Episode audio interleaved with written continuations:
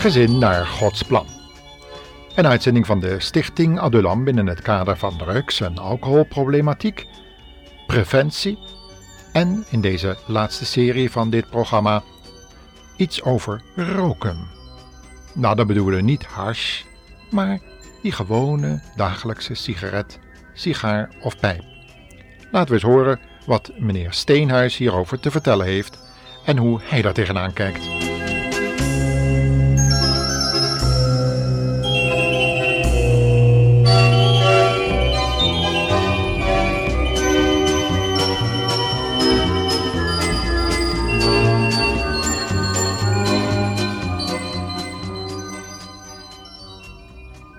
U en ik, we waren in slavernij.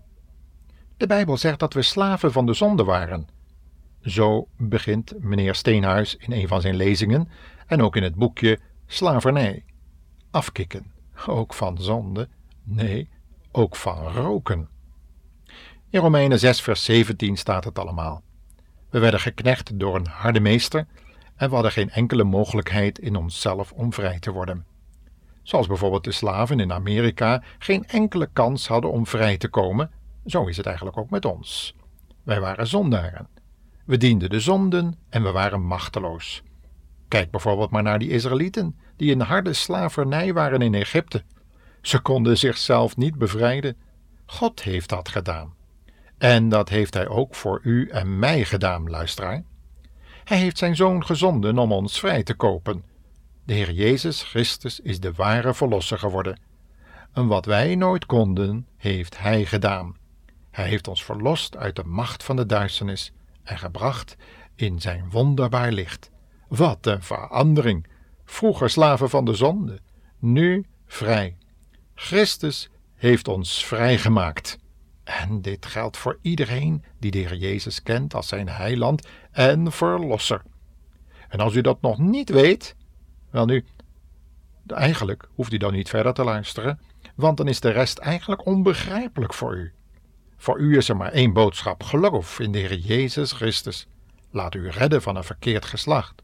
Erken voor God dat u een zondaar bent, verslaafd aan wat niet al. En geloof in de Heer Jezus, die kwam om zondaren te redden. Pas als u zich bekeerd hebt tot God, kunt u echt begrijpen wat wij verder over roken te vertellen hebben.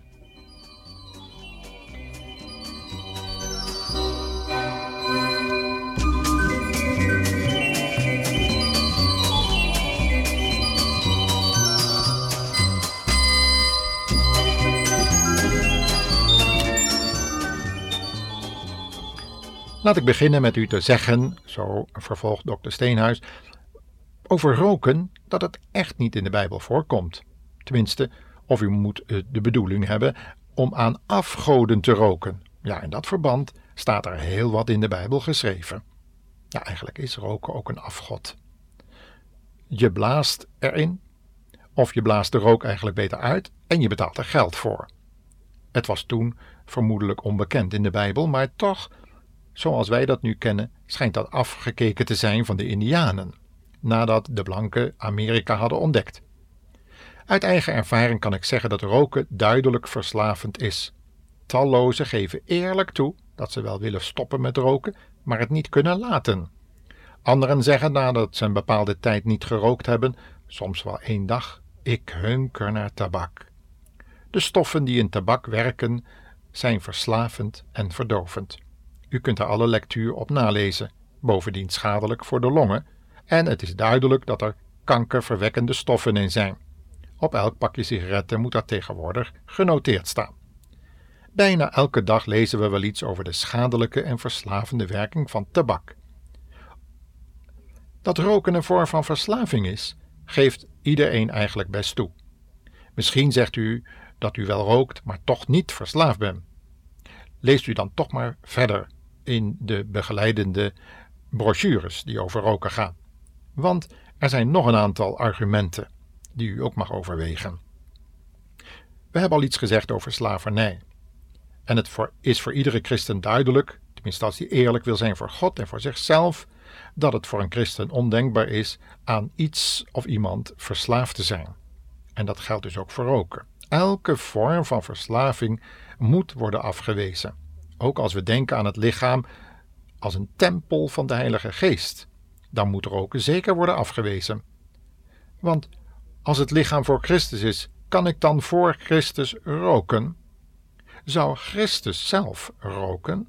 Als dat lichaam een tempel is van de Heilige Geest, kan ik dan iets met die tempel doen wat er schadelijk voor is, wat die tempel afbreekt? Verheerlijk ik dan God in mijn lichaam? Wat wordt God verheerlijkt als ik rook? Ik geloof dat het onhoudbaar is nu toch nog te zeggen: wat doet het ertoe? We hebben geen recht op genot. De Heer heeft recht op ons, ook op ons lichaam. Dat is van Hem. Ik kan Hem onmogelijk in verbinding brengen met welke vorm van verslaving of verontreiniging ook. Of dat nu seksuele verontreiniging is, of verontreiniging door een verkeerde omgang met uw lichaam, of dat het verontreiniging is door alcohol, drugs of tabak. Mag ik bewust de tempel van de Heilige Geest verwoesten of verruineren? Mag ik dat wat God gemaakt heeft verwaarlozen? Meestal zijn we er heel vlug bij om naar een arts te gaan als er iets niet in orde is, als we ons ergens over ongerust maken in de functie van ons lichaam. Ook aan anderen geven we heel snel de raad om naar een dokter te gaan als er dit of dat in ons lichaam wordt gevonden wat niet goed functioneert. Maar laten we nu eens nagaan hoe we in ons normale leven met ons lichaam omgaan. Durft u God echt te bidden om een goede gezondheid terwijl uw lichaam vergiftigt met sigarettenrook, met nicotine? Lijkt dat niet op het gaan staan midden op een drukke weg en dan vragen om bewaring?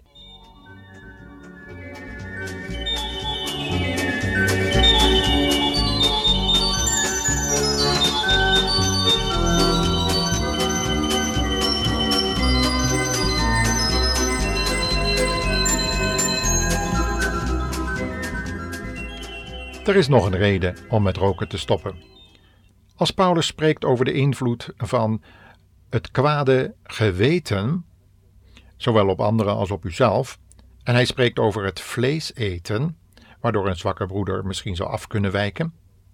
En wanneer we denken aan alcohol en we gebruiken dat zelf en er is een zwakke broeder in ons midden en die door die alcohol te gebruiken op het verkeerde pad is gekomen, dan laten we toch ook die alcohol staan?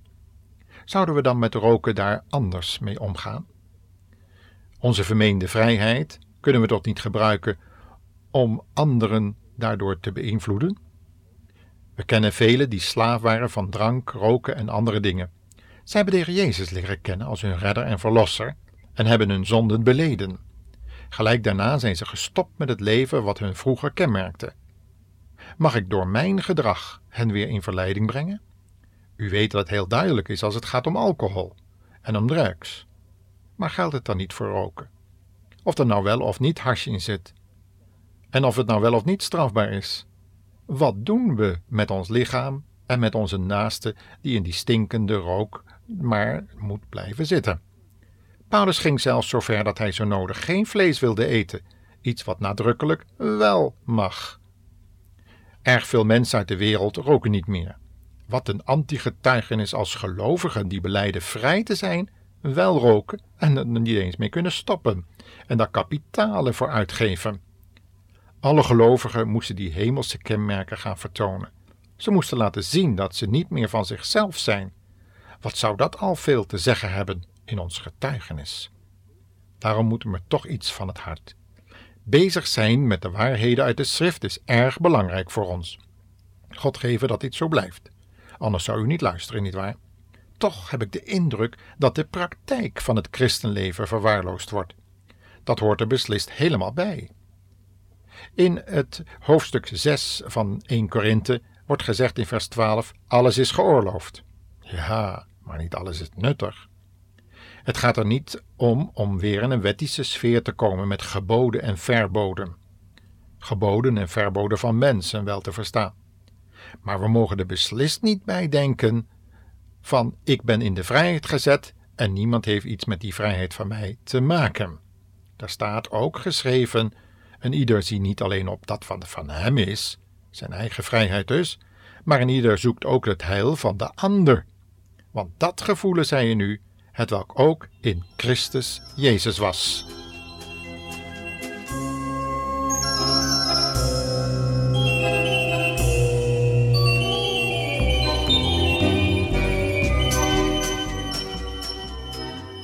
Vele christenouders hebben de grootste moeite als hun kinderen op een bepaalde dag gaan roken.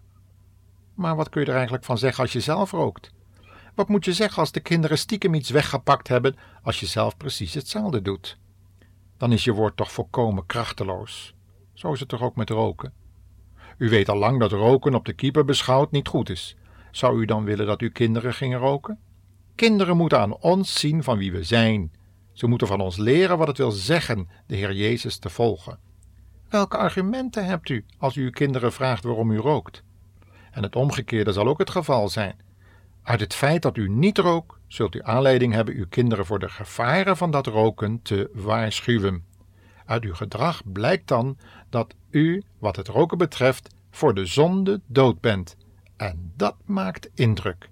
Niet onze woorden alleen, maar ook onze daden. Maar binnen het kader van deze uitzending over drugs en alcohol en de preventiviteit ervan, moet me toch van het hart dat de meest voorkomende vormen van beginnend drugsgebruik begint met het roken van een sticky. We hebben daar aan het begin van het programma al aan gedacht. Men voegt het stuf toe aan tabak en rookt zo marihuana of hash. Het roken van tabak hoeft niet per se in te houden dat u verder gaat. Het gevaar is echter wel degelijk en de remmen zijn duidelijk minder. Indien een niet-roker een sticky aangeboden krijgt, en dat zal zeker ook voor jonge mensen gelden, zal hij een veel grotere aversie tegen zoiets hebben dan een roker. Wanneer uw kind van u de gewoonte over heeft genomen om te roken, hebt u de muur voor uw huis afgebroken. En wie een muur doorbreekt, een slang zal hem bijten, zegt Prediker 10, vers 8. In een ander opzicht geldt het natuurlijk ook voor alcoholica. Kijkt u maar rond. Waar veel gedronken wordt, wordt ook veel gerookt. Als de eerste weerstand tegen de ene verslaving er niet is, is die er waarschijnlijk ook niet voor de andere. Het zal duidelijk zijn dat dit wel geen hoofdargumenten zijn, maar er moet wel over gesproken worden. En we hebben al gezegd hoeveel kapitalen er aan worden uitgegeven. Kunnen we niet rustig stellen dat we toch aan afgoderij doen door datgene wat wij voor onszelf denken goed te vinden en te kunnen doen, dat we daar zoveel geld voor uitgeven terwijl het schadelijk is voor ons lichaam en voor onze naasten. Romeinen 14, vers 23 zegt: Die twijfelt, is veroordeeld, omdat het niet uit geloof is. En al wat uit het geloof niet is, is zonde. Indien u nog twijfelt, is het roken niet op grond van geloof en een zonde waarmee u stoppen moet.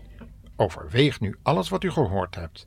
Ik denk dat u dan ook hierover verder gaat nadenken en de kracht gaat krijgen, wanneer u dat vraagt, door de Heilige Geest van God, om te stoppen met dat wat eigenlijk zonde is. Denk er eens over na, beste luisteraar. Tot de volgende uitzending.